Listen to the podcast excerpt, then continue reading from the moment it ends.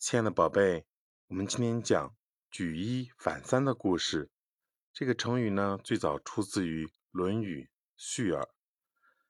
很久以前，丰城禅师和元德禅师在北山上的一座寺庙里面修习佛法，各自还带着几个小和尚。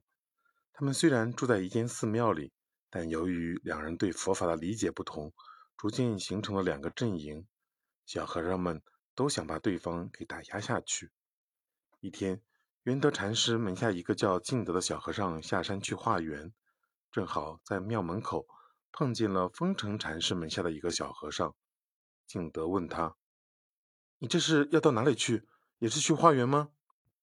那个小和尚点了点头，说：“炊烟升起来了，我要到香味飘起的地方去。”敬德觉得这个小和尚话说的很妙。他完全不知道该怎么接下去，又觉得自己回不上话的样子很丢脸，便跑去请教元德禅师。元德禅师告诫敬德说：“佛法精妙无边，个人都有个人的理解。你若是想修习好佛法，万不可心存争斗。”敬德委屈地说：“可我接不上话的样子真的很愚笨啊。”元德禅师安慰他说。那你下次见到他时，就问他：如果香气没有飘起的话，你要到哪里去？敬德牢牢记住了师傅的话，兴冲冲去找那个小和尚。敬德问出了和上次一样的问题，等着小和尚给他同样的答案。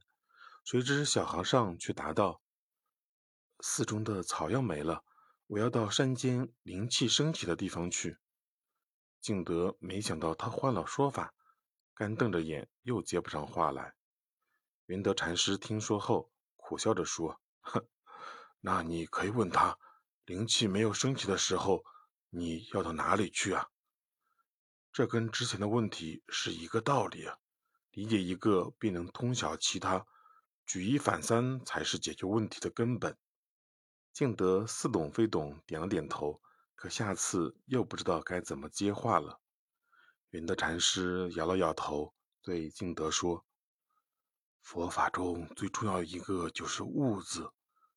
你如今对佛法一知半解，还是先读下佛经，再去回答人家的话吧。”通过这个故事，我们明白什么道理呢，宝贝？孔子在《论语序耳》中说：“举一隅而不议三隅反，则不复也。”意思是呢？要善于学习，从一件事情类推，可以知道其他许多事情，这样子才能做到由此及彼，触类旁通啊。